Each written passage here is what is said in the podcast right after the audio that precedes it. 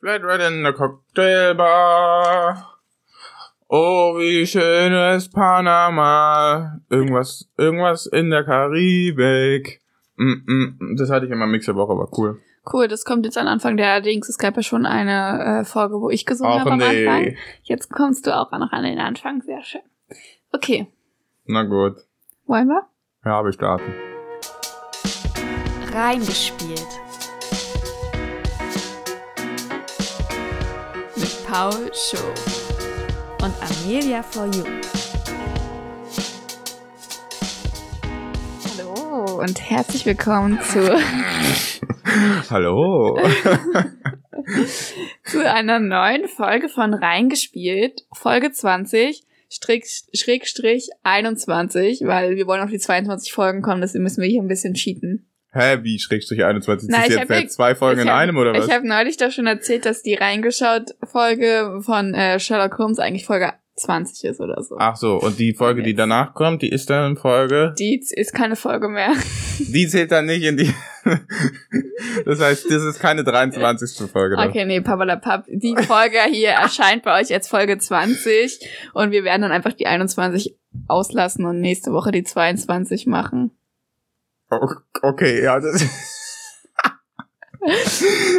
das, hast, äh, das hast du richtig gut geplant, ja. Ähm, Ist auch schön, dass wir euch immer an unseren Planungen äh, teilhaben lassen.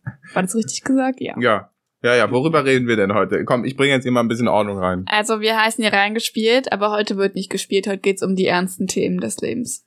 Ja, aber mit Spielbezug. Natürlich. Also ich und mit glaube, Computerspielbezug. ich könnte natürlich. mir vorstellen, dass dieses Thema grundsätzlich auch in anderen Branchen relevant ist, aber ich kenne es vor allem aus dem Computerspielgenre. Und ich könnte mir aber vorstellen, dass es immer so bei Projektentwicklung und sowas Klar. ist. Ja. Ich finde, also wir reden heute über das Thema Crunch. Wir haben es schon mehrmals angekündigt. Wir hatten ganz am Anfang sind wir gleich bei irgendeiner Folge mal drauf gestoßen und haben gesagt, ja, das interessiert uns auch persönlich. Wir werden uns dazu genau belesen und heute ist es soweit. Wir teilen unsere Rechercheergebnisse mit euch und probieren euch das Thema ein bisschen näher zu bringen. Und als ich das mir so alles durchgelesen habe, musste ich an die Schulzeit zurückdenken, weil ich glaube, jeder Schüler kennt auch den Crunch. Spätestens vor den Abiturprüfungen oder sowas oder dieses ich habe jetzt auch in der Uni noch manchmal, dass ich am nächsten Tag ein Abgabedatum habe und dann auf einmal merkst du abends um 10, okay, ich muss jetzt mal hier ganz schön quanchen und vielleicht ein bisschen Schlaf wegstreichen, damit ich das noch schaffe. Ich hatte das neulich erst mit Toni, da musste sie ein Kunstprojekt fertig machen Ja. und ähm, das war was mit Zeichnen, ähm, so 3D-Grafik-mäßig sozusagen. Man muss also sehr akkurat sein und dann haben wir kurz nach zehn festgestellt, dass wir ein paar Winkel falsch gemacht haben und es überhaupt nicht parallel war und so und mussten das alles nochmal machen und es, der Abend ist dadurch so lang geworden und das fand ich, war dann auch schon so ein Crunchen eigentlich, weil eigentlich hätte ich das überhaupt nicht mehr machen wollen und ich habe dann auch gemerkt, wie meine Kapazitäten so energiemäßig zu Neige gegangen sind. Das das- heißt, es lag aber, woran lag's, dass es nicht, ähm, dass Sie hat zu spät angefangen, dadurch Ja. wurde es überhaupt erst stressig und durch den Stress sind Fehler entstanden, ja, die wir uns dann am Ende nochmal aufgefallen sind und die mussten wir verbessern. Und genau das habe ich auch in einigen Berichten über Ja. den Crunch in der Game-Branche gelesen. Ähm, so, so viel zum Einstieg Crunch. Du kannst ja nochmal kurz zusammenfassen, was wirklich genau Crunch ist. Genau, aber ich finde, du hast jetzt schon einen sehr guten Überblick gegeben mit deiner Analogie. Also Crunch ist letztlich nichts anderes als eine Anhäufung übermäßig vieler Überstunden der von Spieleentwicklern. Ja, also äh, normalerweise ne, normale Arbeitsstunde sind so 35 bis 40 Stunden die Woche. Ja, mehr eigentlich optimalerweise nicht. Und in Crunch-Zeiten, also wenn es hart auf hart kommt, dann kann schon mal bis 100 Stunden hochgehen. Also Weiß 100 man. Stunden die Woche, teilweise sogar mehr habe ich äh, gelesen und auch schon öfter tatsächlich gehört. Und äh, ja, so durchschnittlich in Crunch-Zeiten arbeitet man 60 bis 80 Stunden Und das so. Problem ist so ein bisschen, es ist dann nicht nur der eine Abend, so wie bei uns, weil ähm, wir werden später noch dazu kommen, wieso sowas entsteht und so weiter. Und jedenfalls eine Sache ist, finde ich, also für einen Abend kann sich jeder vorstellen, das mal aufzuopfern. Das Problem in der Spielebranche ist dann, dass es das aber über Wochen und Monate geht, wenn nicht sogar über Jahre. Das einfach, weil gewisse Daten eingehalten werden müssen und die dann nicht bereit sind, die Chefs sozusagen ihren Zeitplan zu ändern, muss dann jetzt mehr rangeklotzt werden und sowas. Und ähm, ja, genau, wir gehen jetzt schon ein bisschen ins Warum gibt's das überhaupt rein. Jedenfalls, und dann werden vor allem halt die Entwickler müssen ran glauben und müssen mehr Zeit investieren, damit das alles eingehalten wird. Ja, und es ist auch äh, offensichtlich sehr weit verbreitet. Also es war mir schon bekannt, dass es in, also man hört immer mal wieder, wenn ein Spiel herausgebracht wird, ja, da wurde gecrunched und man ähm, denkt immer, naja gut, das ist ja so, sind so ein paar Seltenheiten, aber 2019 haben wohl 41 Prozent äh, aller Befragten, also die IGDA hat äh, da, das ist eine Institution in Amerika, die sich eben mit Game Developern beschäftigt und die quasi für deren Rechte so ein bisschen eintritt, äh, haben also die Game Developer gefragt und haben äh, also gefragt, hey Leute, wie viele von euch arbeiten denn mit Crunch? Und da ist bei rausgekommen 41 Prozent. Und äh, jetzt ist es, ähm, äh, teilt sich diese Zahl nochmal auf. Also in den letzten zwei Jahren, also vor 2019, 2017, 2018 oder 2019, wie auch immer, ich weiß nicht genau, wie sie es äh, aufteilen oder so, aber. Sie machen immer in drei Jahresabschnitten so. diese, äh, diese Befragungen und geben, ich glaube, drei Jahres- oder zwei Jahresabschnitte waren. Es kommt es immer so wie so ein Bericht raus. Mhm. Und da ähm, ist es drinne gewesen, genau. Also da müsste jetzt auch dieses oder nächstes Jahr wieder ein aktueller Bericht kommen. Ja, und da haben 36 Prozent äh, aller Leute angegeben, dass sie in den letzten zwei Jahren schon mal äh, schon mehr als zweimal Crunch erlebt haben. Und ähm, wenn man jetzt mal so in die Spieleentwicklung guckt, dann dauert so eine Spieleentwicklung ja also mindestens ein Jahr, wenn es richtig schnell ist. Normalerweise dauert es schon so zwei, drei Jahre, ein Spiel zu entwickeln. Das heißt also äh, mindestens wird in einem Spielzyklus haben die also zweimal Crunch erlebt. In einem, mhm. in einmal Spielerentwicklung, wenn es richtig schnell war, haben sie in jeder Spielerentwicklung, also in zwei Spielen, jeweils einmal Crunch erlebt. Genau, weil der Crunch entsteht nicht nur am Ende zum Abgabe, also Richtung Release Date, sondern den Crunch gibt es halt auch immer wieder, wenn auf einer Messe zum Beispiel schon mal ein Trailer oder sowas vorgestellt werden soll oder so Probesachen, Demo-Sachen und was weiß ich was. Es gibt immer wieder kleine Daten, zu denen dann dieser Crunch immer wieder auftaucht und das immer wieder passiert sozusagen. Und deswegen kann sich es auch in so einer sehr langen Entwicklung anhäufen und manchmal ist es dann dauerhafter Zustand und das ist halt dann einfach psychologisch und physikalisch und so nicht mehr machbar für die ja. eigentlich. Das ist das Problem, dieses problematisch daran, weil es halt nicht nur ein kurzer Moment ist, sondern eine dauerhafte Belastung eigentlich vor allem für die Entwickler, Programmierer und so weiter ist. Ja. Und es, wie gesagt, es tritt immer häufiger auf. Ich, also wir werden später noch mal einen kleinen Ausblick geben, welche Spiele es vielleicht auch ohne gibt, was für Möglichkeiten es gibt, aber man hat das Gefühl, es passiert bei sehr vielen Spielen und bei manchen halt noch extremer als bei anderen, auch gerade in großen Studios und so. Also ich habe viel gelesen, dass in Indie-Studios und sowas das nicht so häufig vorkommt. Ähm, die, aber ich glaube, bei denen hängt auch nicht so viel davon ab, so ein bisschen. Also die Großen haben immer das Gefühl, die müssen liefern und dann, mhm. keine Ahnung, denken sie, wir müssen jetzt hier crunchen, damit es auch gut wird. Ja, also ich weiß nicht genau, ob äh, die Kausalität tatsächlich hinhaut, weil so ein kleines Studio äh, hängt ja noch mehr von einem einzelnen Spiel ab als ein großer Publisher. Die wollen aber auch, dass das eine Spiel dann gut wird, aber weil ich weiß nicht, ob die denen so wichtig ist, an dem Tag zu rauszukommen, weil eh vielleicht niemand großartig drauf wartet.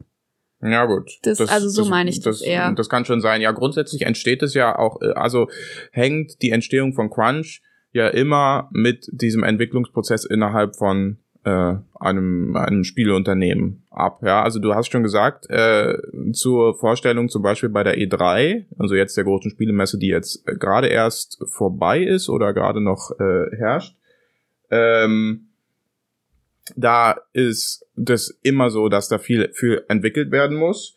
Und ähm, auch zu Gamescom oder so oder äh, zu anderen großen Sachen. Und das nennt sich immer Milestones. Also normalerweise, wenn so ein äh, Spiel, äh, ja, wenn jemand also zum Publisher geht und sagt, hör mal, wir wollen hier dieses und jenes Spiel entwickeln, kannst du uns mal Geld geben, weil sowas bezahlt sich ja nicht von selbst, dann verabreden die äh, Spielestudios äh, und die Publisher und so miteinander, also Milestones oder halt Meilensteine auf Deutsch, ähm, die an gewissen Abschnitten äh, ja, erreicht werden müssen. Mhm. Das heißt also nicht, aber dass du, weißt du, du äh, sagst jetzt nicht, am 14. Juni muss die Hälfte des Spiels fertig sein oder sowas, sondern du sagst ja, also so dritte Hälfte, drittes Quartal oder so, äh, 2021 sollte schon mal hier so dieses und jenes fertig sein. Und zu Gamescom brauchen wir das und zum, zu E3 brauchen wir das.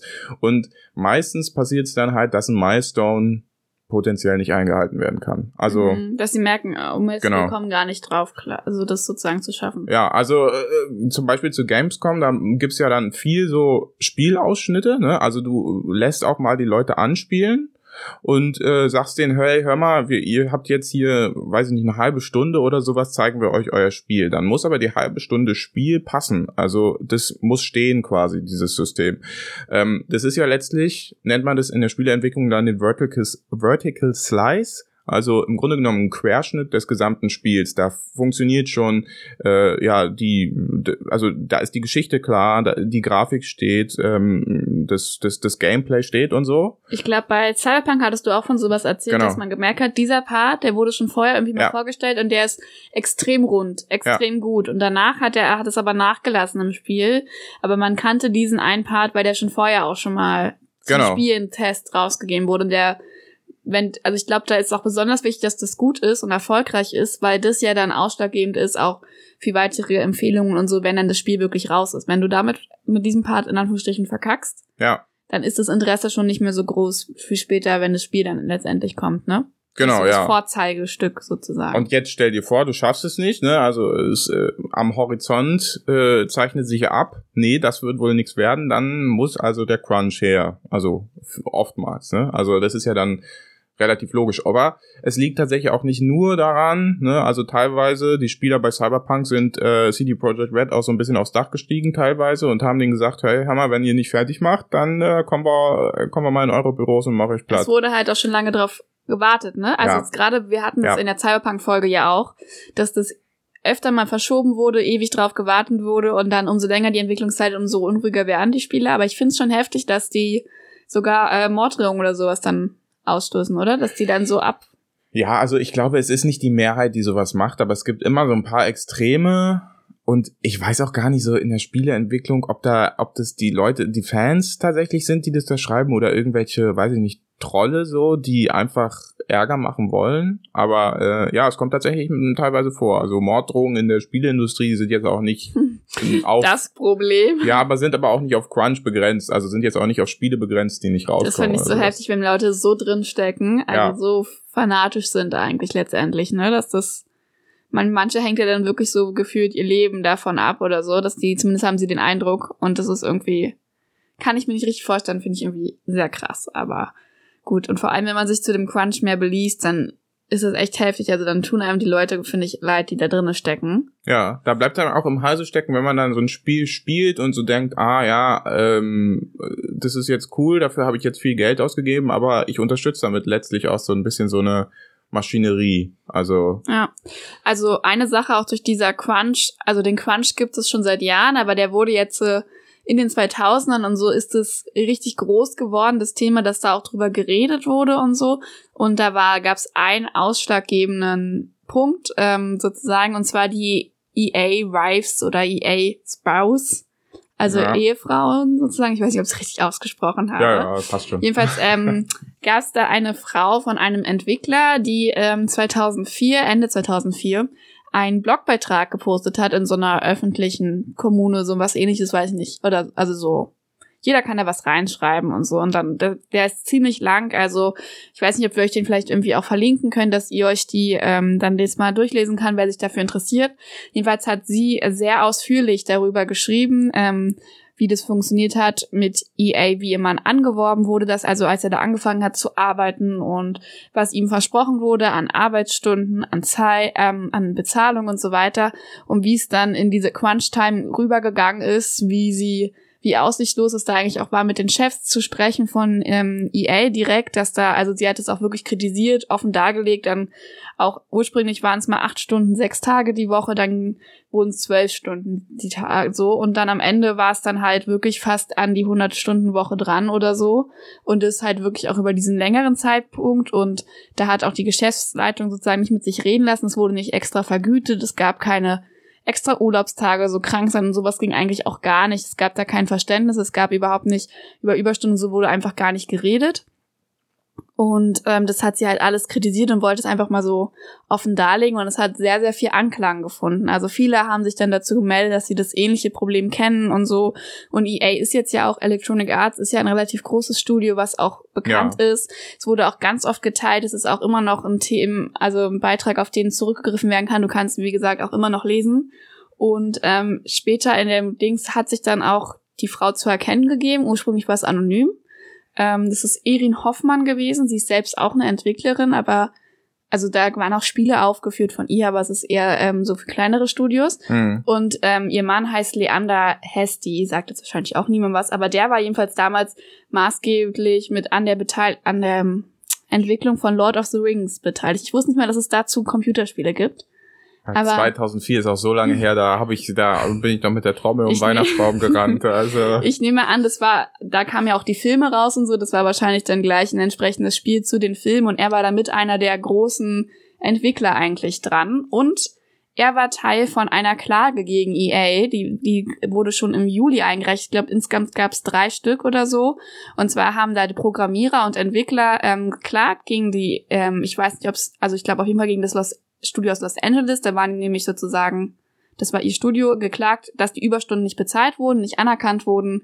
Und die haben diese Klage auch gewonnen. Am Ende gab es eine riesengroße Summe, die sie gewonnen haben. Die Grafikdesigner haben 15,6 Millionen Dollar zugesprochen bekommen und die Programmierer 14,9 Millionen und haben halt diese Gerichtsverfahren gewonnen. Und ja, durch diesen also um mal zum Schluss zu kommen, dieses Ereignis war so ein bisschen dieser Wake-up-Call. Also überall wird dann auch öfter darauf wieder zurückgegriffen und dadurch ist der ganze Stein so ein bisschen ins Rollen gekommen, weil immer mehr Leute sich dazu geäußert haben und auch das bei anderen großen Studios auf einmal Thema wurde. Es gab auch andere ähm, Wives sozusagen, zum Beispiel bei Rockstar Games gab es auch dann Ehefrauen, die davon erzählt haben, wie sehr das Ganze ihre äh, Familie, ihr Familienleben beeinflusst, wie kaputt eigentlich die Personen werden, weil Crunch macht die Leute letztendlich kaputt.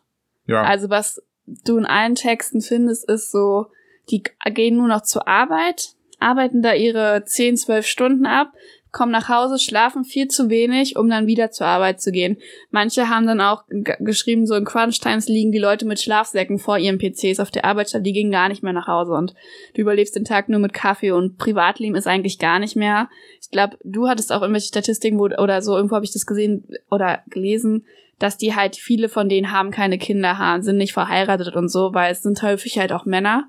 Ich glaube, dazu können wir gleich mehr sagen. Ähm, jedenfalls, und das Privatleben gibt's eigentlich nicht. Und ja. das ist halt das, was die kaputt macht, nicht nur physisch, weil ihr könnt euch das, glaube ich, vorstellen, man kann gut mal vielleicht eine Nacht durchzocken. Ich glaube, es gibt ein paar extreme Leute, die das auch noch öfter Oder durcharbeiten, kennen. ja. Genau, so Workaholics, aber über Monate hinweg kann das nicht gesund sein für den Körper. Ich glaube, da bringt auch tatsächlich so, also so ein Class Action Lawsuit und dann 15,6 Millionen Dollar bekommen, ist natürlich eine geile Sache Was an sich. Was ist denn ein Class Action Lawsuit? Also so waren, hießen die Gerichtsverfahren, aber ich, also ist es einfach, dass eine große Gruppe klagt, oder? Ich glaube, Class Action Lawsuits in äh, Amerika sind so, dass äh, quasi, äh, ja, mehrere Leute gleichzeitig klagen auf, äh, auf eine Sache hin. Ähm, aber was ich sagen wollte, ist 15,6 Millionen sind natürlich eine coole Sache, so, also im Nachhinein zu bekommen, aber ähm, selbst, also alles Geld der Welt lässt einen ja, gibt einem ja nicht die, die Monate zurück, die man quasi übergearbeitet hat. Also ja. auch, ähm, ich habe jetzt äh, in der Vorbereitung auch gelesen, in Amerika ist es nicht üblich, dass man für die Überstunden tatsächlich zwingend Geld bekommt. Es gibt wohl ein ähm, äh, ja, ein Bundesstaat ist es Georgia oder so, da kriegt man 36 Dollar Mindestlohn die Stunde. Also äh, da, wenn man Überstunden macht, also mhm. für, für so Entwickler. Das, das heißt, schlecht. genau, das ist nicht schlecht, aber deswegen wird es wahrscheinlich, ich weiß nicht, ob es überhaupt Studios in Georgia gibt, keine Ahnung, aber ähm, die werden sich also, also genau. nicht dort niederlassen. Nein, aber ich, ich fand halt auch, selbst wenn ich 36 Dollar bekomme, dann ist es vielleicht cool, wenn ich mal eine Woche oder so crunche quasi oder eine Woche überarbeite und dann wieder nach Hause gehe. Weiß ich nicht, dann habe ich 500 Euro plus gemacht oder ein bisschen mehr oder so. Und du dann, hast einfach gar keine Zeit, das Geld auszugeben. Genau, ja. Also das ist, das ist dann zwar cool, aber dann kommst du halt nach Hause und hast, selbst wenn du, dein, wenn du deine 100-Stunden-Woche hast oder selbst wenn es nur 80 in Anführungszeichen nur sind oder so, dann bist du ja eigentlich nur am Arbeiten. Dann verdienst du zwar extrem viel Geld, aber dann bist du wahrscheinlich auch relativ schnell burnt out. Ja, würde also ich sagen. wir können auch später nochmal konkrete Beispiele nennen, aber Burnout ist ein Standardding oder halt viele, also es kommt auch häufig vor, dass in diesen Crunch-Times ständig die Teams wechseln, weil die Leute massenhaft kündigen, weil es dann doch halt zu viel ist und Burnout ist halt, ne, diese Standarderkrankung, die halt aus sowas hervorgeht, ist ja auch sehr, also sehr weit verbreitet, bekannt und so weiter. Und ich habe halt gelesen, dass es einige gab, die durchgezogen haben, die haben dann gehofft, dass sich am Ende gibt's ja eine große Belohnung, wenn das Spiel fertig wird oder sowas. Und dass dann, oder so, dass die gehofft haben, dass am Ende ihnen die Überstunden nachgezahlt werden. Also dass so, weißt du, sich jetzt der ganze Aufwand lohnt Ja. und am Ende kriegen sie dann einen, Bonus oder sowas und die Überstunden werden sich darin bezahlt machen. Aber zum Beispiel EA hatte auch, also sie haben zwar die Gerichtsverfahren verloren, aber vorher, als sie damit konfrontiert wurden, haben die es auch abgestritten, dass da irgendwie Überstunden gemacht, großartig gemacht werden, dass da überhaupt eine Problematik vorliegt, dass das alles in, ordentlich vertraglich festgehalten ist mit den Gehältern und so weiter. Ähm, ich kann es jetzt nicht mehr genau wiedergeben, aber in dem Beitrag von dieser Erin Hoffmann halt, ähm, da hat sie das relativ genau aufgeführt, was vorher in einem Bewerbungsgespräch gesagt wurde zu Lohn, zur Arbeitszeit und so weiter und wie das dann alles nicht eingehalten wurde, wie auch die Reaktion von der Geschäftsleitung auf Vorwürfe waren und so. Also wer sich dafür interessiert, das ist erst auf Englisch. Ich habe mich da auch durchgekämpft. Deswegen, falls ihr nicht alle Fakten stimmen, sorry dafür. Ne? Viele der Quellen waren halt englische Quellen. Aber ähm, kann man sich auf jeden Fall auf jeden Fall mal durchlesen und kriegt man auf gut, ein gutes Gespür dafür, weil Ja. sie es auch sehr verständlich eigentlich geschrieben hat und man nimmt ihr das, kauft ihr das sehr gut ab.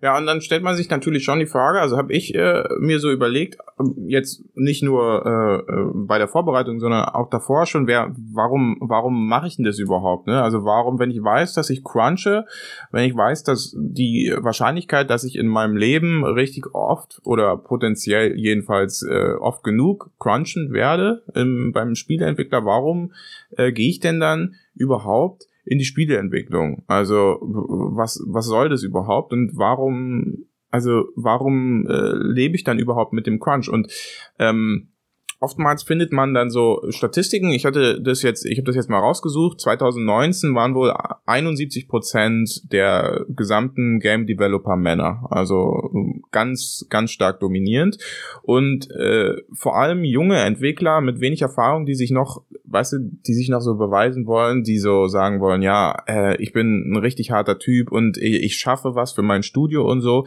Die sind vor allem anfällig, weil natürlich der Senior Developer, weißt du, oder der Vice President oder irgendwie so, die machen keine Überstunden, weißt du, die gehen dann halt nach Hause oder so und die äh, Low-Level Entry Ja, das sind äh, immer die einfachen genau. sozusagen, die, die, die, die, die blöde Arbeit eigentlich letztendlich machen. Und ähm, viele versprechen es halt auch, wenn du an einem Projekt wie Red Dead Redemption oder so mitgearbeitet hast und das in deiner Agenda stehen hast, dann kannst du Ja. dich danach hinbewerben, wo du möchtest. Also das ist so für viele der Ansporn und gerade, wie du sagst, vor allem junge Leute, die, die sagen auch, das macht ihnen nichts aus mit dem Arbeiten, das ist okay, ich kann mich dafür belasten und die haben auch ich habe auch gelesen, dass bei vielen der Perfektionismus eine Rolle spielt. Also die haben ja selbst den Anspruch daran. Und es war auch zum Beispiel, habe ich ein Interview gelesen mit einer jungen Entwicklerin, die hat selbst gesagt, sie will das, also sie ist Grafikdesignerin, wollte nach dem Studium und wollte was machen und wollte dieses Spiel, sie wollten das fertigstellen, sie wollten es so gut, wie sie es können, machen und waren dann am Anfang auch sehr leicht bereit dafür, Stunden da zu bleiben.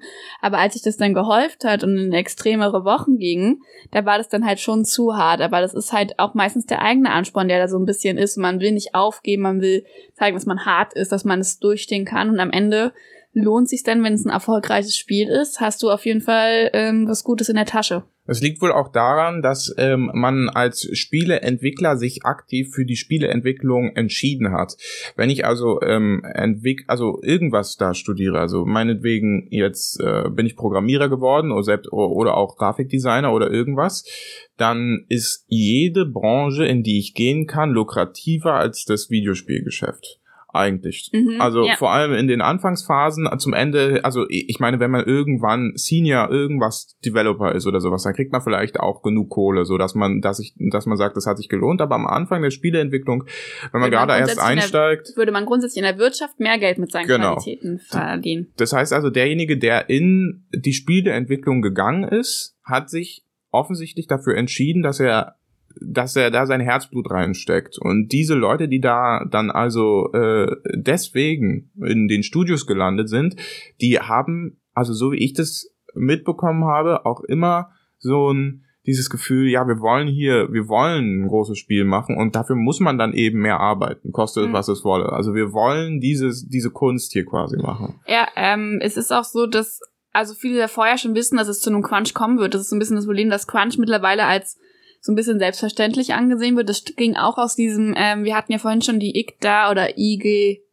I, nee, IDGA, so. Die du auch IGDA heißt das. Genau, die aus in demselben Bericht stand es sogar drinne, dass viele sozusagen sagen, es ist also necessary sozusagen das zu haben und die, denen ist es vorher bewusst. Es ist dann halt glaube ich erst problematisch, wenn man wirklich über den längeren Zeitraum geht.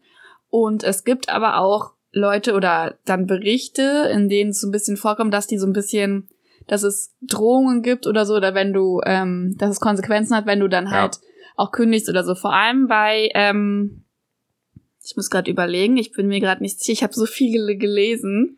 Ich weiß gerade nicht, bei welchen. Du kannst mal kurz erzählen, vielleicht wer das immer aufdeckt und ich muss kurz nachdenken, bei welchem Spiel das war, wo ich jetzt äh, was zu Okay, erzähl ja. erzählen möchte. Ja, also üblicherweise ist es so, dass ähm, egal welches Spiel daran äh, jetzt mit Crunch irgendwie Probleme hat, Jason Schreier von Kotaku wird immer darüber berichten. Jason Schreier ist einer der ganz, ganz großen Journalisten im Spielejournalismus. Ich glaube, es gibt vermutlich keinen größeren als ihn im Spielejournalismus. Und äh, entsprechend hat er auch die Kontakte in jedes Studio, auch äh, von kleinen Entwicklern bis hin teilweise zu großen, ich sage jetzt mal in Anführungszeichen, Whistleblowern. Und dann kriegt er immer so so mal gesteckt, hey, hör mal, wir wir sind hier wieder am Crunchen oder sowas und der hat immer Inside Knowledge. Genau, der hat immer Interviews und ich glaube, der ist auch sehr erfolgreich damit, weil die Leute davon ausgehen, dass das auch einen gewissen Wahrheitsgehalt hat. Also bisher hat sich da noch nichts so richtig als falsch herausgestellt. Ja. Und der hat nämlich auch einen Artikel geschrieben oder Leute interviewt von der Produktion von Red Dead Redemption. Wir können ja mal darüber reden. Es ist ein Spiel, wo, also von Rockstar Games, ähm, das sehr für den Crunch, also da wurde der Crunch auch sehr öffentlich dargestellt. Ich Ja. glaube, gerade auch durch diesen Artikel von Da- Jason Schreier. das habe ich auch, da, das habe ich tatsächlich auch mitbekommen. Das ist also, glaube ich, eins der großen bekannten Spiele der letzten Jahre, wo das Äh, wir reden Crunch-Thema übrigens aufkommt. über Red Dead Redemption 2. Zwei. Also ja, nur, genau, ne, stimmt, dass ihr euch nicht wundert. richtig. Und ähm, da hatte, kam nicht aus diesem Artikel, dass die Leute damit gelockt wurden, dass wenn sie bis zum Ende dabei bleiben, ihr Name im Abspann zu sehen sein wird. Dementsprechend war es dann auch andersrum. Wer also vorher gekündigt hat, kann, der kann noch so viele Jahre, weil es war auch ein Spiel, was glaube ich relativ lange in der Ja. Entwicklung war. Ja, ja. Und da kann es sein, dass du vier Jahre dran gearbeitet hast. Wenn du aber dann gekündigt hast, dann haben sie gesagt, dann wirst du aus dem Abspann gestrichen und so eine Sachen. Und es gibt so dementsprechend eine sehr lange Liste, die findet man im Internet von Leuten, die daran beteiligt waren, aber nie im Spiel auftauchen, weil sie halt gestrichen werden. Und äh, wenn man Rockstar Games danach befragt, dann ist das einfach, sie bezeichnen es als Motivationspolitik und so und sagen, das ist notwendig, um die Leute zu halten und so weiter und alles. Ne, ganz schön und stö- äh, sowas, aber ja. Da muss man jetzt auch dazu sagen, Rockstar Games ist eins der ganz großen Studios. Ich glaube, es gibt vielleicht kein größeres, äh, keinen größeren reinen Entwickler als Rockstar Games. Wer zu Rockstar Games geht, der hat es im Track Record stehen, der kann es auf seinem Lebenslauf steigen, äh, schreiben, dann muss er vielleicht nochmal zu Ubisoft gehen oder sowas und dann ist er quasi durch, dann kann er sich aussuchen, Ja. wo er hingeht.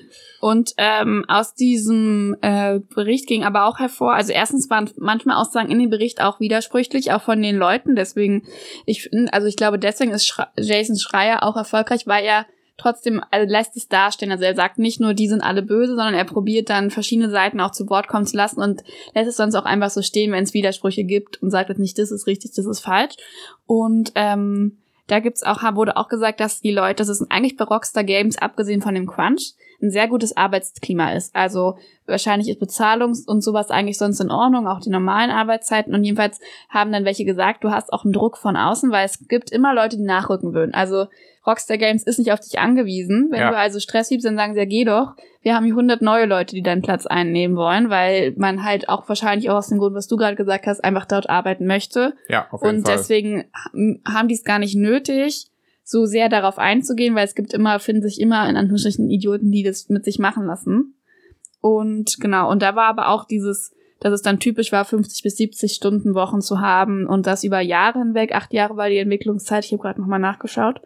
Und das war halt ein Problem. Und auch bei Rockstar ist ein anderes Game, GTA 5 ja, ähm, war auch Crunch ein großes Thema. Äh, da habe ich mich dann nicht weiter belesen, aber auch da gab es zum Beispiel die Rockstar Spouses. mhm. Spouses. ja, ja, ja. Also Ehefrauen, die sich ähm, aufgemacht haben. Aber Rockstar Games hat versprochen, dass sie es für GTA 6 besser planen wollen. Also gucken wir mal. Ja, also das stimmt schon. Theoretisch versprechen sie es aber alle. Also äh, das habe ich auch bei Cyberpunk äh, mitbekommen. Ursprünglich hieß es ja, wir crunchen nicht für Cyberpunk und dann stellte sich im Nachhinein heraus, ja doch, wir haben gecrunched für Cyberpunk.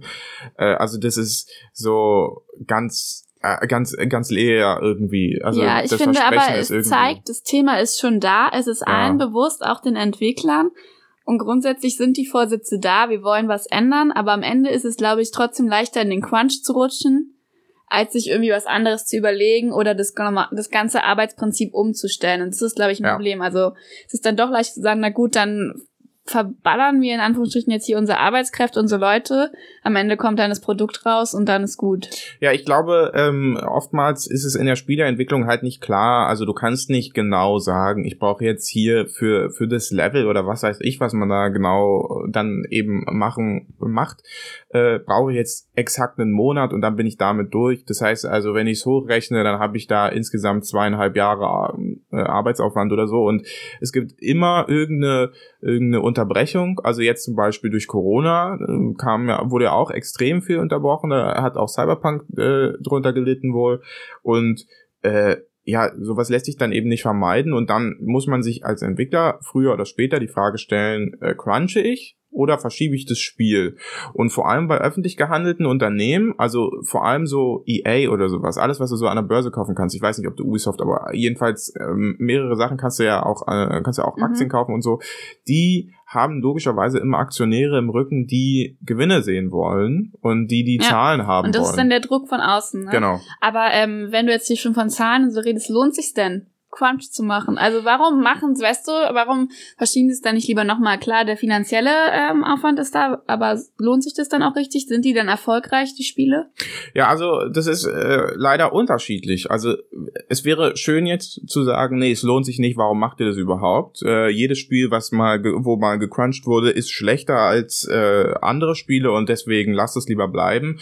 Ähm, Beispiele so für nicht erfolgreiche Crunch sind jetzt ganz, ganz jung, jung, eigentlich Cyberpunk 2077 zum Beispiel. Da, aber da, also es war jetzt nicht, ist nicht nur der Crunch, der da irgend, aber zu irgendwas geführt hat. Ein, einen, ein Resultat von Crunch kann halt häufige Bugs sein. Genau, Einfach ja. Spielfehler, die dann in der Eile, im Stress übersehen werden oder sowas ja. oder manchmal erst sehr spät auftauchen und dann nicht mehr verändert werden und sowas. Ja. Und wir hatten das ja bei Cyberpunk, dass es da extrem viele Bugs gibt. Also wirklich. Ja. Also im Vergleich zu anderen Spielen wirklich eine extreme Anhäufung. Und das finde ich, kann man wahrscheinlich dann schon, wenn man das weiß, auf den Crunch zurückführen. Ja, äh, weil halt auch, ähm, also das hört man auch aus äh, Stimmen der Branche, die äh, quasi nur also die selber nicht entwickeln, sondern nur irgendwie an der Entwicklung beteiligt sind, die sagen, da wir machen quasi zehn Stunden Schichten, dann bist du deine ersten fünf Stunden produktiv und dann die nächsten fünf Stunden unterlaufen dir derart viele Fehler, dass du quasi in der nächsten, also am nächsten Tag nur damit beschäftigt bist, die Fehler wieder auszubügeln. Ja. Und also so, wie gesagt, Cyberpunk 2077 gibt's eben oder Overkill's äh, The Walking Dead zum Beispiel ist auch extrem buggy rausgekommen und extrem schlecht. Allerdings gibt es eben auch Crunches äh, in, bei Spielen, die dann im Nachhinein also kritisch sehr erfolgreich waren. Äh, Red Dead Redemption 2 zum Beispiel hatten wir ja schon angesprochen. Mhm. Äh, das ist ein, ein sehr großes Spiel geworden und äh, auch finanziell, glaube ich, äh, sehr erfolgreich. Äh, Last of Us 2, auch da gab's Crunch und auch ja. das ist eins, also Last of Us äh, 2 von Naughty Dog ist auch so ein Spiel, äh, das wird gehandelt als eins der besten Spiele überhaupt, so, weißt ja, du? Also, da äh, kann ich auch was zu erzählen. Ja. Habe ich mich auch belesen. Ja, ja. Ähm, und da war es zum Beispiel so, dass während der Produktion 70 Prozent der Designer gekündigt haben, also und das sozusagen gewechselt hat, also wirklich über die Hälfte hat sich da im Laufe der Entwicklung ausgetauscht. Ja. Und ähm, da hat zum Beispiel ist bekannt, dass der Chef Bruce Straley ja. Burnout hatte. Es wurde offiziell bekannt gegeben und er hatte dann im, also einen Burnout und ist rausgegangen aus der Sache. Und auch hier gab es einen ähm, Bericht natürlich von Jason Schreier wieder. Klar. Und äh, Ja. das war aber ganz interessant zu lesen, weil er hat ähm, auch, ich glaube, einen der Chefs dort interviewt, äh, Neil Druckmann. Hm. Ich find's lustig, dass er Druckmann heißt, von wegen Crunch entsteht durch Druck und so weiter. Ah, ja, stimmt, ja. Fand ich gestern. Und ähm, der hat sich dann dazu geäußert und hat auch sozusagen ein bisschen ihre eigenen Fehler eingestanden, hat aber auch betont, dass es ein sehr komplexes Thema ist, dass man Crunch nicht einfach so sagen kann, weißt du, das, wir machen das anders und dadurch entsteht kein Crunch, sondern es ist wirklich eine komplexe Sache ist mit der auch Planung und so weiter und man es beachten muss. Ähm, aber sie durchaus einsehen, dass sie nichts, sie, ihr Ziel war es eigentlich eine angenehme Work-Life Balance zu schaffen und das ist ihnen halt nicht gelungen und dass sie sich auch schon bemühen, zumindest beim nächsten Mal auch eine Außen, also Hilfe von außen sozusagen zu suchen. Also ich weiß nicht, ob es dort entsprechende Firmen gibt oder so, die es betreuen oder sowas, aber sie sind auf jeden Fall auch selbst sagen sie zumindest, ne, kann man immer leicht sagen, unzufrieden wissen, dass da Fehler gemacht wurden und probieren es beim nächsten Mal auch besser zu machen. Und ähm, ich fand es auf jeden Fall eigentlich ganz interessant, also dass er dann da auch zum Interview bereit war überhaupt und sich da so offen zu geäußert hat und Ja. ja. Also ich finde, es ist immer schön, dann im Nachhinein ne, Ja. zu, zu Ja, hören, klar. ja, also wir, wir machen es beim nächsten Mal besser und es tut uns leid, dass wir es gemacht haben. Teilweise fragt man sich dann, also vor allem bei Red Dead Redemption weiß ich noch, da gab's echte Kritik an den Überstunden, weil da teilweise so unnötige Details drin sind. Mhm. Also man fragt sich dann, zu welchem Preis ist es heiligt der Zweck tatsächlich die Mittel, die wir da dass äh, jetzt dieses Detail auch genau. und so, Äh, ne? Ich weiß, dass bei Red Dead Redemption zum Beispiel die Pferdehoden original richtig animiert stimmt, wurden und die haben sich auch an die Temperatur angepasst. Wenn du durch Schnee gelaufen bist, sind die also kleiner geworden und so und wieder größer, wenn du in wärmeren Gebieten warst. Ob so ein Detail wirklich zwingend notwendig ist für die Immersion, ich würde sagen, auf keinen Fall. Und da müssen aber Leute dran gearbeitet haben. Ob das jetzt fünf Minuten dauert, was es nicht dauert, oder weiß ich nicht, 20 Stunden oder so, diese Sache zu modellieren quasi, äh, sei mal dahingestellt, unabhängig davon, wie lange das dauert, ist es völlig unnötige Arbeit. Und auch The Last of Us 2 ist so eine Grafikbombe.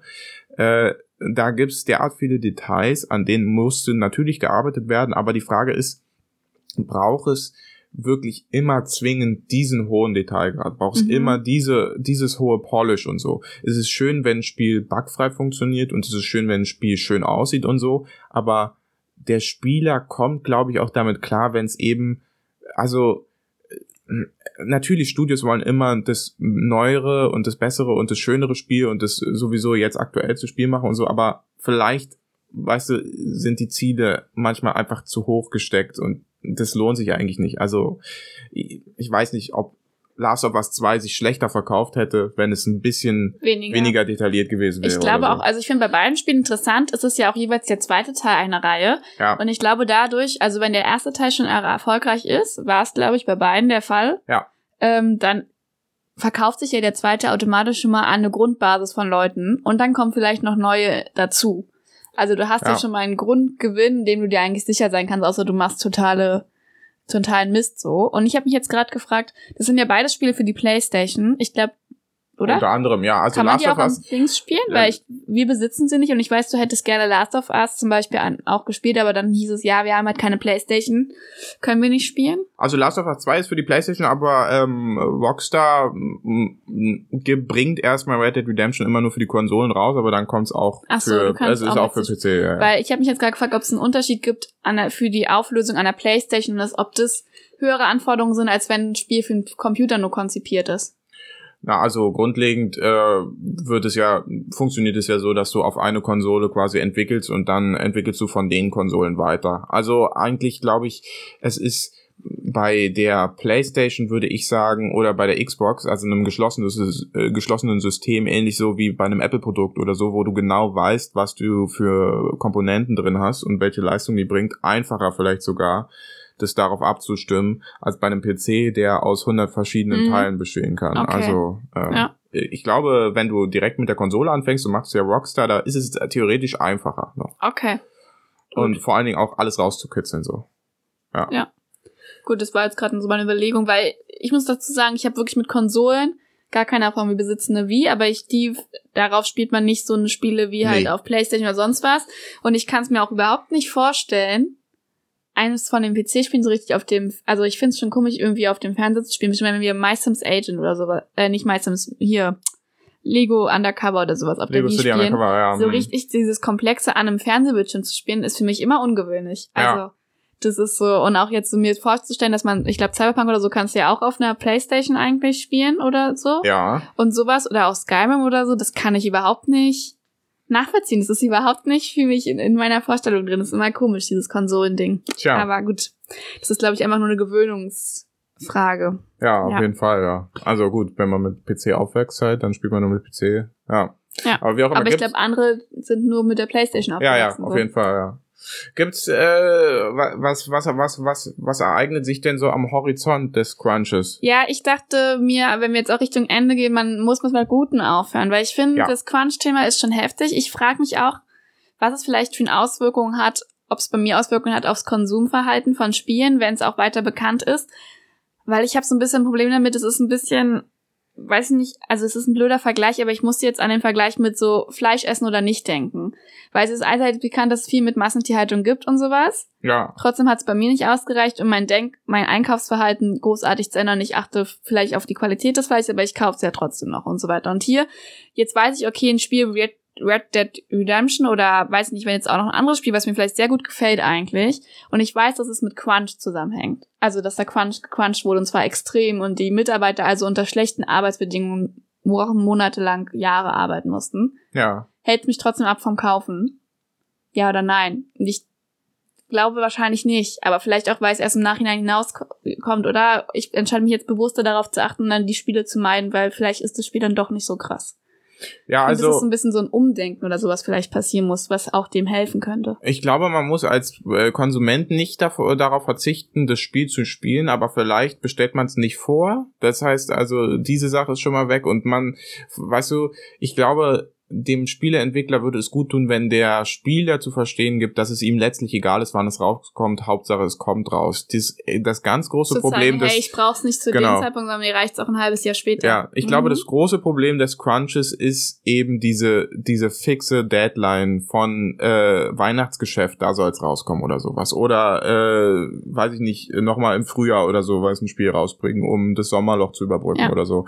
Ich glaube, diese Deadlines sind genau das Problem, weswegen eben so viel Crunch ist. Ähm, und Spieler haben sich daran gewöhnt, dass sie wissen, am 14., was weiß ich, äh, August kommt dieses und jenes Spiel raus. Ähm, und dann will ich es bei Day One spielen, äh, hab's schon runtergeladen einen Tag vorher und dann wird's direkt freigestellt und ich kann sofort 0 Uhr reingehen oder sowas. Also das muss aber eigentlich nicht sein. Also es Nee. reicht auch, wenn die Entwickler sagen, hey, hör mal, wir schaffen es nicht in der Zeit. Und das hat Cyberpunk ja ein paar Mal gemacht und sie hätten es einfach Nochmal nochmal machen machen können.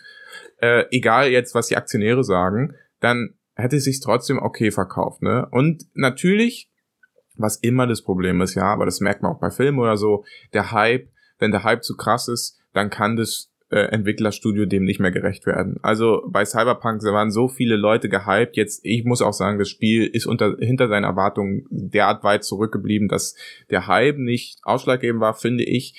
Also, da, also dass es nicht nur am Hype lag, aber also es gibt schon Leute, die da schon extrem viel erwarten so und immer wieder ist es das revolutionärste Spiel, was sie je gespielt haben und so. Also Ja, wir hatten ja auch einen Kumpel Naja. oder ein, zwei Kumpels, die da sehr gehypt Ja. auch drauf waren. Ja. Ich glaube, wir haben, weiß ich gar nicht, ob wir das irgendwie auch sogar schon mal angesprochen hatten mit ihm, aber ähm, dass die da sehr gehypt waren und dann am Anfang auch noch richtig gut fanden und dann auf einmal Ja. ist so diese Blase zerplatzt und es kam so die Realität, dass es gar nicht gut äh, so richtig ist oder so.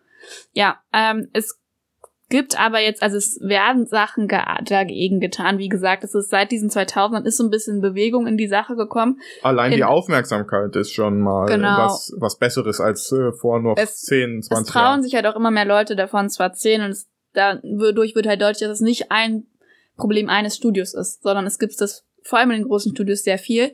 Ähm, 2018 hat sich in Amerika eine Gewerkschaft gegründet, weil das war auch ein Problem, dass es gar niemand, also niemand so richtig gab, an den man sich als Entwickler auch wenden konnte, der die irgendwie vertreten hat. Und da hat sich dann die ähm, Gewerkschaft Game Workers United ähm, gegründet, die so ein bisschen wahrscheinlich, glaube ich, auch die rechtliche Sache und so, also das Unterstützen, wo sich dran hingewendet, die sich darum kümmern, aber das steckt, glaube ich, alles noch so ein bisschen in den Kinderschuhen. Ja, Aber immerhin Gewerkschaften in Amerika ja generell. ja, das ist, glaube ich, genau, aber es gibt sie immerhin schon, was schon, finde ich, auch wieder dafür spricht, dass jetzt in den letzten Jahren sich was verändert.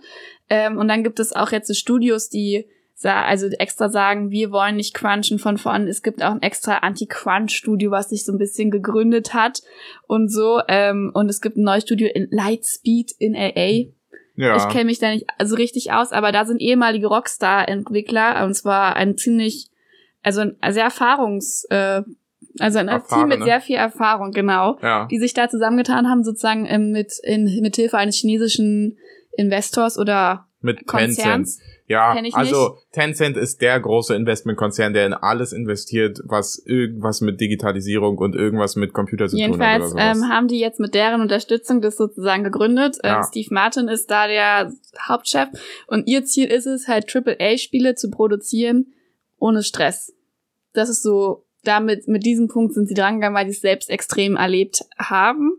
Die finanziellen Möglichkeiten sind eigentlich auch da mit diesem Konzern im Hintergrund, dass sie es nicht, also dass sie nicht darauf angewiesen sind, wirklich alles, weißt du, auch auf so große Aktionäre, aber und mal vor gucken, allem, was da kommt. und vor allem äh, sind halt auch die Leute, die daran beteiligt sind, haben äh, ja also einen derartigen Track Record, dass denen jemand sagt, hey, hör mal, ihr müsst jetzt aber langsam Ja. macht mal fertig, sondern dann sagen die halt, wisst ihr was, dann gehen wir zum anderen äh, und mm, verteilen über den unser Spiel, ist uns doch egal, Ja, genau, das ist halt auch das, was gesagt wird, dass es schon nach einer guten Grundlage aussieht, weil gerade er auch ein sehr erfahrenes Team um sich herum gesammelt hat, also von Leuten, die auch wirklich ihre Arbeit richtig gut machen, die schon an vielen großen Projekten mitgearbeitet hat und das wirklich funktionieren kann. Ja. Mal gucken, ob sie es am Ende schaffen oder ob sie dann letztendlich auch in das Crunch-Problem reinrutschen.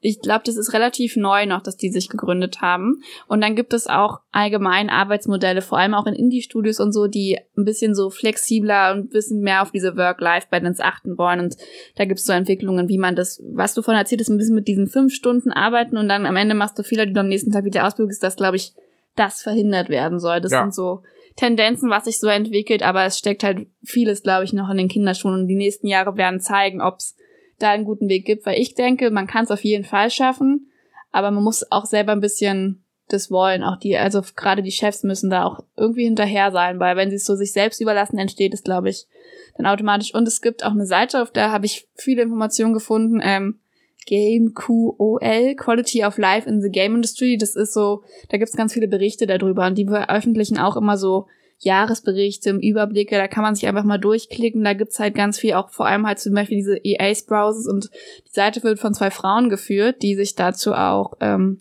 die da auch studiert haben und die halt sich ganz viel über diese Persönlichkeitsentwicklungen und Arbeitsverhältnisse in der Computerindustrie sich damit beschäftigen Ja. und so ein bisschen darüber aufklären wollen, glaube ich, allgemein und zum breiten Überblick ähm, bieten. Und Genau. auch wenn man als Konsument sich äh, ein bisschen dafür einsetzen will, da muss man, glaube ich, jetzt nicht auf die Straße für gehen. Also, aber man kann einfach äh, die Spiele unterstützen, wo man, von denen man weiß oder von denen man, also zumindest äh, bei, von denen nicht bekannt ist, dass da gecrunched wurde. Das ist natürlich, ich weiß nicht, wie Ich gut es geheim genau gehalten gefragt, wer- Zum Beispiel bleibt, bei Skyrim. Weil ich, es sind so ein paar Namen aufgetaucht, über die wir auch geredet haben. GTA, Red Dead Redemption, Cyberpunk und so. Die sind alle aufgetaucht, immer wieder in Verbindung mit Crunch. Und zu Skyrim ist jetzt, der Name ist gar nicht gefallen. Dann habe ich mich gefragt, weil Skyrim war ja auch ein sehr großes Spiel, was, glaube ich, auch eine lange Entwicklungszeit hatte, ob da so ein Crunch bekannt ist oder vielleicht hatte es noch Glück, dass es so rausgekommen ist, wo es noch nicht so, Crunch noch nicht so ein großes Thema war. Weißt du auch nichts dazu. Man findet Nee, direkt ich nichts. weiß es Also nicht. vielleicht spricht es dafür, wir wissen es nicht.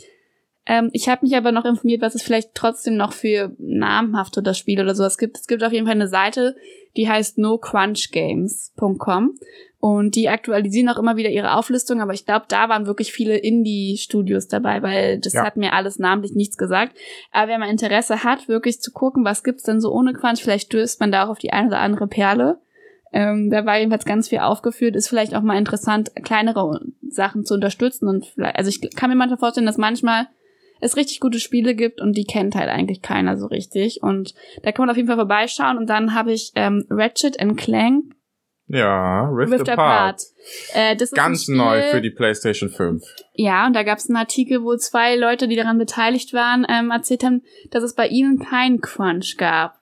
Das ist natürlich äh, fraglich, aber es kam bisher noch nichts Widersprüchliches raus und es wurde Und- aufgeführt als ein Beispiel für ein Spiel ohne Crunch. Und Jason Schreier hat noch nichts dazu geschrieben. Das heißt, Also- vielleicht gab es wirklich keinen Crunch. Jedenfalls nichts Großes, weil ich war dann auf der Suche nach einem Spiel ohne Crunch. Es war gar nicht so leicht, überhaupt irgendwas dazu zu finden. Mhm. Und dann gab es viele Berichte von Leuten, die an Spielen beteiligt waren. Der hat mir jetzt, die meisten Namen haben mir nichts gesagt, aber die gesagt haben, na ja, es gab mal ein Wochenende oder es gab mal den einen Abend, wo man doch über Nacht geblieben ist, weil man dieses Problem jetzt lösen wollte.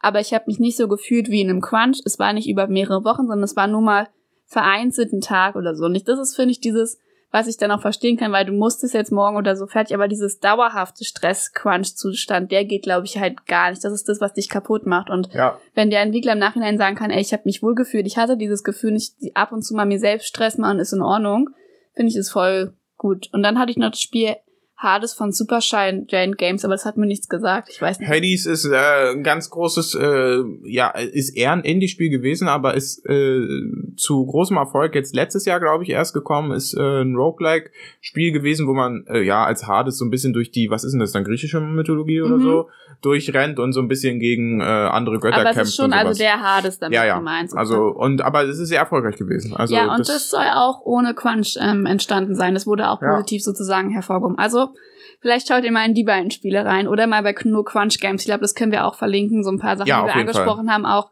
vielleicht halt diesen, äh, diesen Blogbeitrag von Erin Hoffmann oder so, weil ich glaube, man kann sich da noch sehr viel belesen und so ein bisschen seine eigene Meinung auch zu bilden. Wir konnten jetzt ja auch gar nicht, wir können ja gar nicht alles machen. Wir sind jetzt auch keiner, der hier drin steckt, ne? Also ich glaube, es wäre sehr interessant, dazu auch jemanden zu befragen, der mal an sowas beteiligt ist oder Ja. so. Aber das ist jetzt nicht unsere Reichweite, oder? Äh, nee, ist es nicht, aber ich kann da, ähm, ich meine, wir sind jetzt natürlich ein äh, kleinerer Podcast, aber wir können natürlich trotzdem große Podcasts auch empfehlen, für Leute, die es noch nicht Auf gehört haben.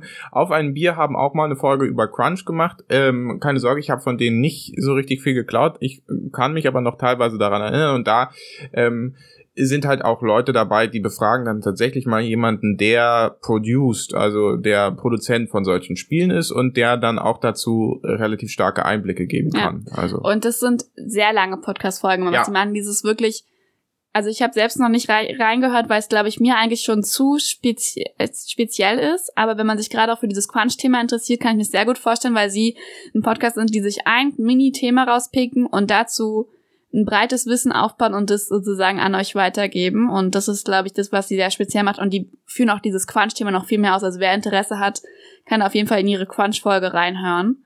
Ähm, das ist, glaube ich, dann auch nochmal ein richtig guter Überblick. Und Ja. ich würde sagen, wir kommen zum Ende, oder? Genau, wir kommen. Wollen äh, wir Crunch irgendwie bewerten? Man kann ihn ja nicht nee. bewerten, aber nee. grundsätzlich ist es kacke. Ja, also ich würde sagen, äh, ja, was soll ich denn jetzt zu Crunch sagen? Ich meine, das hat sich jetzt irgendwie, glaube ich, aus dem Ganzen ergeben. Crunch ist äh, nicht gut. Selbst wenn das Spiel dann gut rauskommt, würde ich sagen, hat sich wahrscheinlich in den meisten Fällen nicht gelohnt. Ähm, sehe ich anpassende Pferdehoden braucht niemand. Ja, ich würde sagen, vielleicht ist es für euch auch interessant gewesen. Also ich fände es auf jeden Fall interessant, mal zu gucken, was so ein bisschen mehr dahinter steckt. Also, dass man nicht einfach nur ein Spiel spielt, sondern mal ein bisschen das hinterfragt und sich das bewusst macht. Und vielleicht achtet ihr jetzt auch, wenn jetzt neue Spiele veröffentlicht werden, ein bisschen bewusster darauf, wie unter welchen Bedingungen sie entstanden sind und überdenkt dann vielleicht doch mal, ob es sinnvoll ist, das Spiel jetzt schon vorzubestellen oder doch die ein bisschen abzustrafen wenigstens. Und bestellt Spiele nicht vor. Nein, niemals Doch, wenn vorbestellen. Harry Potter, Never das. Open-World-Spiel rauskommt, dann wird das vorbestellt. Na gut. Außer es gibt Außer Gerüchte es gibt um Crunch. Crunch, ja, dann muss auch ich mich zusammenreißen. Nee, aber genau, überdenkt, vielleicht da können, kann jeder selbst, glaube ich, so ein bisschen sein Konsumverhalten ähm, einschränken. Wenn ihr euch belesen wollt, wir stellen euch alle Links rein. Ihr könnt uns gerne äh, eine Mail schreiben oder so, wie ihr das mal fandet, dass wir über so ein Thema gesprochen haben. Ein bisschen, ich glaube, wir sind jetzt auch mal tiefer in eine Materie eingetaucht, sonst sind wir ja doch recht oberflächlich unterwegs. Ähm, könnt ihr gerne wieder schreiben, könnt es weiterempfehlen, falls jemand sich über Crunch äh, hier informieren will. Ja, eine 5-Sterne-Bewertung hinterlassen auf iTunes, überall Bewertungen hinterlassen, wo man uns hören kann. Ähm, die E-Mail richtet ihr an nee, nicht- Eingespielt da hätte ich jetzt fast, da hätte ich jetzt fast reingespielt äh, podcast@gmail.com, da hätte ich fast den falschen Podcast gesagt. Ja, Pauscho ist hier so busy mit seinen Ja, ganzen ja, ja. Podcasts. Das Äh, wirklich, das geht nicht, aber wir können diesen Podcast an dieser Stelle nicht erwähnen. Deswegen. nee, ich, ich mache jetzt lieber schon mal, ich sag jetzt schon mal Tschüss. Ich auch. Danke, dass ihr heute wieder bis zum Ende dazugehört habt und wir hören uns in der nächsten Woche zur letzten Folge vor der Sommerpause. Tschüss.